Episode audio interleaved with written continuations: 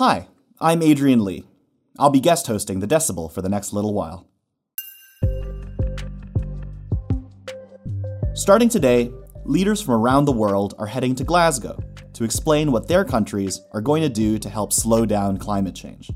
The meeting is part of COP26, the 26th conference of the parties. It's a two week summit that happens every year, but this one's important for a few reasons. For one, we now have scientific certainty that humans are causing climate change. And two, this marks the first time in five years that countries will have to re up on their commitments to the Paris Agreement, which was aimed at preventing the Earth from warming more than 1.5 degrees Celsius above pre industrial levels. Bad news on that front we've already warmed the planet by 1.1 degrees Celsius. And the UN is positioning this summit as, quote, the world's best last chance to get runaway climate change under control. This is not simply or only an environmental problem. This is climate change is a deeply human one. It, it affects children, it affects women, it affects marginalized communities, uh, it affects indigenous nations and peoples around the globe. You know, there's a real human toll to climate change. To help us unpack why COP26 is such a big deal, Dr. Sarah Burch joins us on the show today. She's an associate professor at the University of Waterloo and the Canada Research Chair in Sustainability Governance and Innovation. You're listening to The Decibel from the Globe and Mail.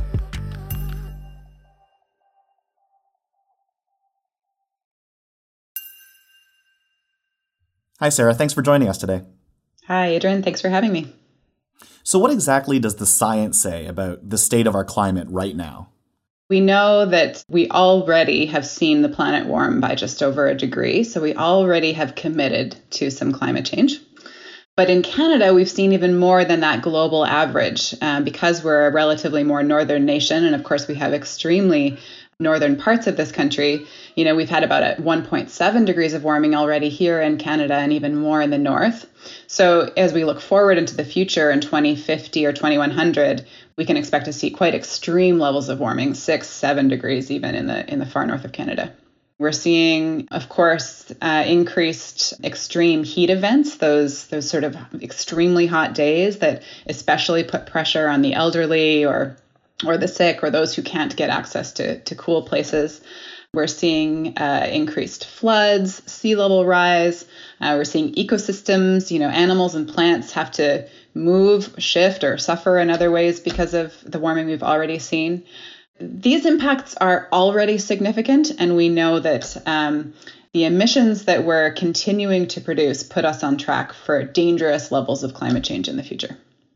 So, five years ago, nearly 200 countries signed on to the Paris Agreement at COP21, uh, and that was a big deal. All these governments making climate change a priority. How exactly have things gone since then, from a climate science point of view? The Paris Agreement represents some pretty ambitious and remarkable, in my view, commitments to tackling climate change together.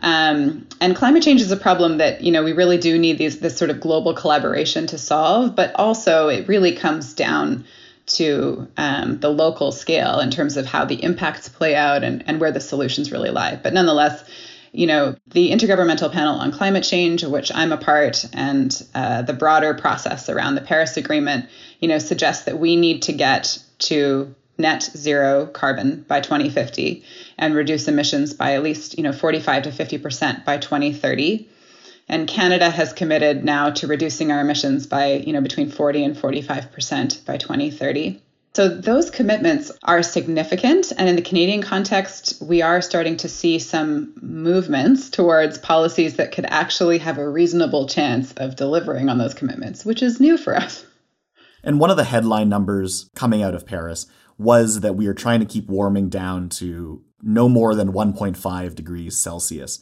Where are we right now with that? Every five years, um, according to the Paris Agreement, we all have to say what we what we promise we're going to do in terms of greenhouse gas reductions. And if we fully implement, this is a big if, if we fully implement everything we say we're going to do, we're still on track for around 2.7 degrees of warming. So, on the one hand, that's pretty grim. That's more than the two degree goal and definitely more than the 1.5 degree goal that we've set for ourselves. However, it could be worse. This is, you know, this is bringing us into the territory of where we want to be, um, and certainly better than we would have estimated, you know, 10 years ago or so. So this is an indication that nations are stepping up with policies and with promises that are more aligned with what the science tells us we should do to avoid the worst uh, climate change impacts if we're saying that 1.5 degrees Celsius is when we can really uh, uh, not necessarily put a stop to the climate emergency, but at least mitigate some of its worst effects, you know, now I'm hearing it's almost double.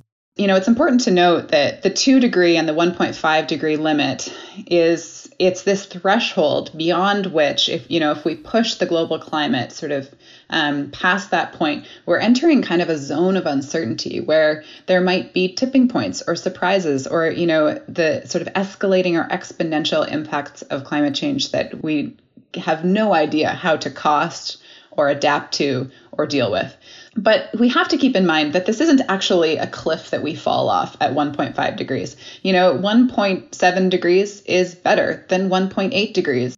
So, you know, any any improvement that we make in constraining warming leads to saved lives, leads to, you know, a bigger cushion for or sort of buffer zone for ecosystems. So every step in the right direction is a really important one. So then what cushions are we looking at if we're talking about you know projections of 2.7 degrees Celsius? How are people going to feel that? Well, if we're looking at that that sort of higher emissions scenario here in Canada, of course, we'd expect to see uh, you know more prolonged summer droughts. We'd expect to see, as we already are, uh, warming permafrost. This has significant impacts on on northern communities and the stability of infrastructure that sort of sits on top of that permafrost in northern communities. Um, in the higher emission scenarios, we see certainly risk to food security and food supply, as you know some crops are more drought and heat tolerant, and, and others are not. Um, increased flooding in our cities. So those are just some of the impacts that we'd expect to see. And I think you know perhaps one of the most important changes in the nature of this conversation that I've seen over the last 10 years or so is that this is not simply or only an environmental problem. This is climate change is a deeply human one. It, it affects children, it affects women, it affects marginalized communities, uh, it affects indigenous nations and peoples around the globe. You know, there's a real human uh, toll to climate change. Um, and likewise, the solutions to it, in my view, the best solutions to it, offer some really promising um, opportunities to deliver on lots of things that we care about. So not just carbon. I mean, I don't know about you, but I, I have a difficult time actually understanding or feeling or seeing what carbon is. It's it's kind of invisible in my life. It fuels it, but it's invisible. What I do understand is the nature that I see through my city and how far I have to walk to get to work and what food are, you know, what foods are in my fridge. Those are tangible aspects of my life that I think, you know, we can improve on if if we use climate change as this really important window to to tackle those things. And what about the tangible costs of this? There's a couple of costs that we need to talk about. One is the cost of decarbonizing. So one, you know, one is the cost of moving away from, uh, and this is especially important in the Canadian context, given how re- reliant we are on the extraction and export of fossil fuels, um, and moving towards those cleaner renewables, the solar and the wind, and you know, electrifying everything, electrifying our our transportation system, and and um, moving away from natural gas in our homes. These do entail costs Likewise, adaptation, protecting our communities from the climate change impacts that we're already committed to, the floods and the heat waves and the droughts and this kind of thing, is a cost. But I would rather we start thinking about this as an investment because we are, you know, we are investing in in a future that avoids the cost of climate change, which is which, which just absolutely dwarfs, completely swallows up any cost we would pay to adapt to or mitigate climate change now.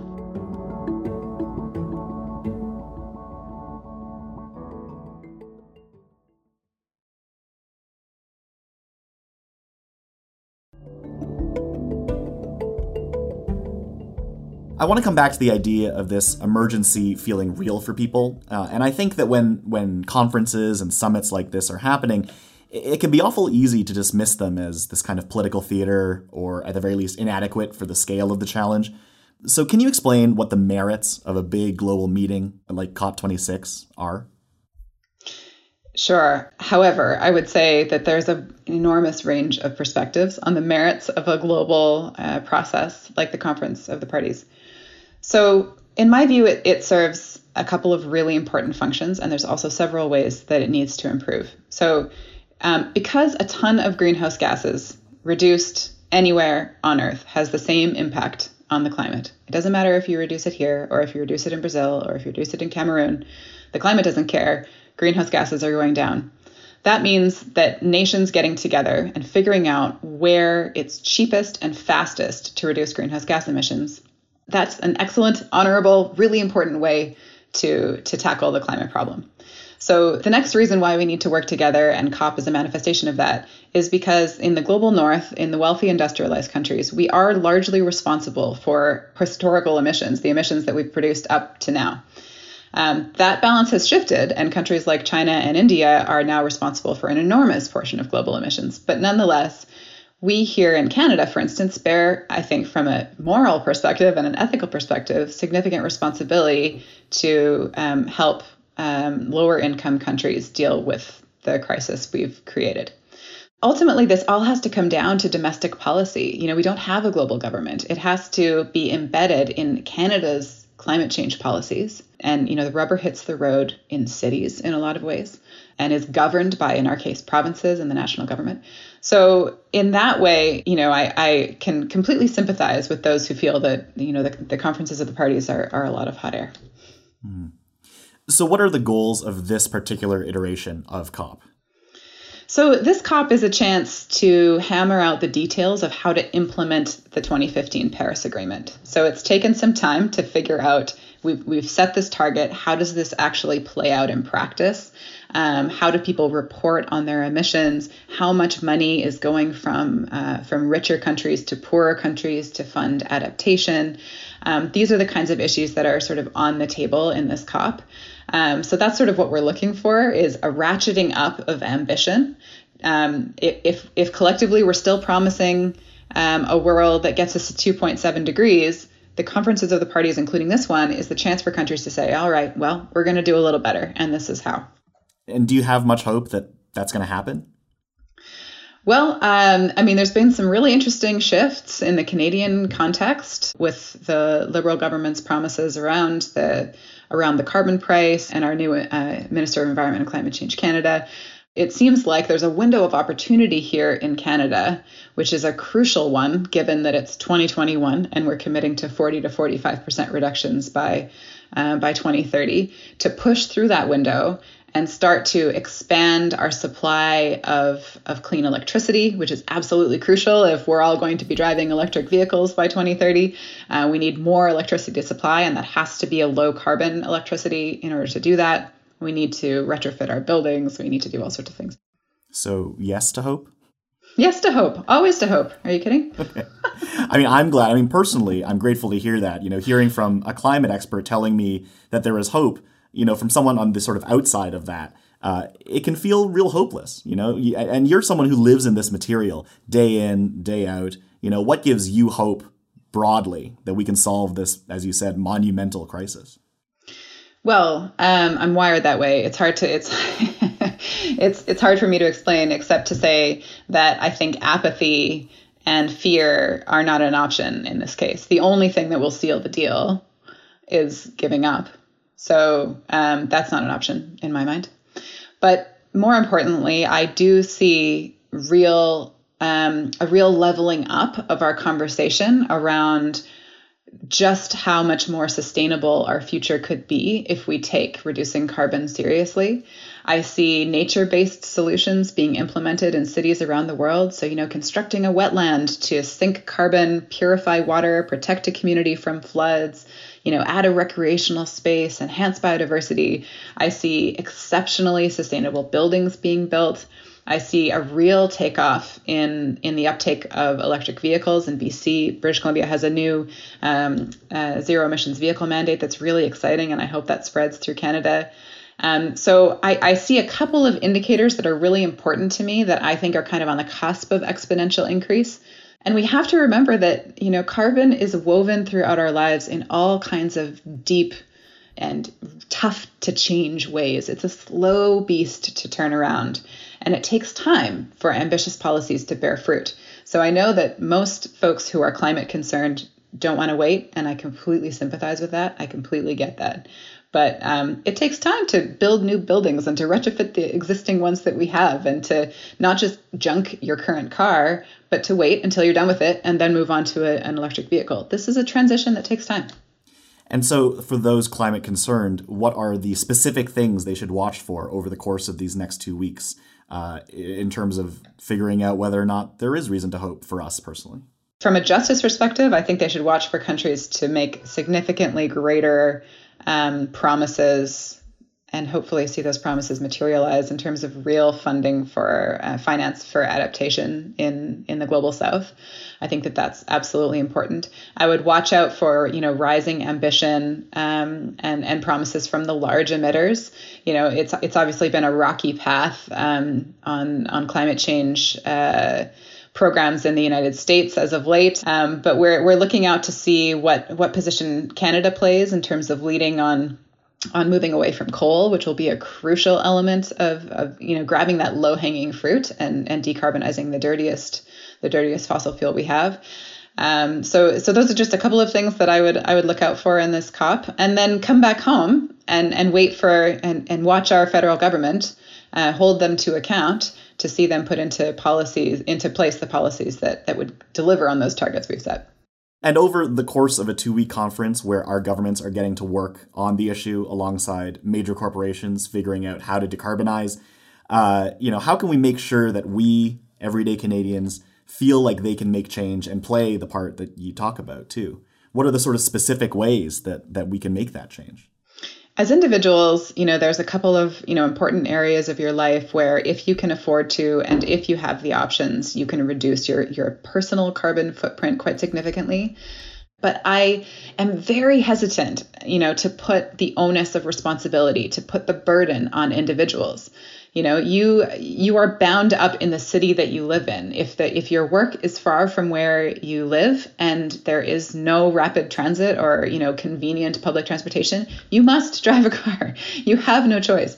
You know if you do not have easy access to to plant-based food options if they're priced out of your income you just don't have the choice. So, you know, I, I think that we need to shift the conversation away from the kind of guilt message towards individuals and put it where it belongs, which is, you know, on those decision makers who, you know, design our cities and, and make those things available, the, you know, those low carbon options available to us. All right. Thanks so much, Sarah. Thanks for having me.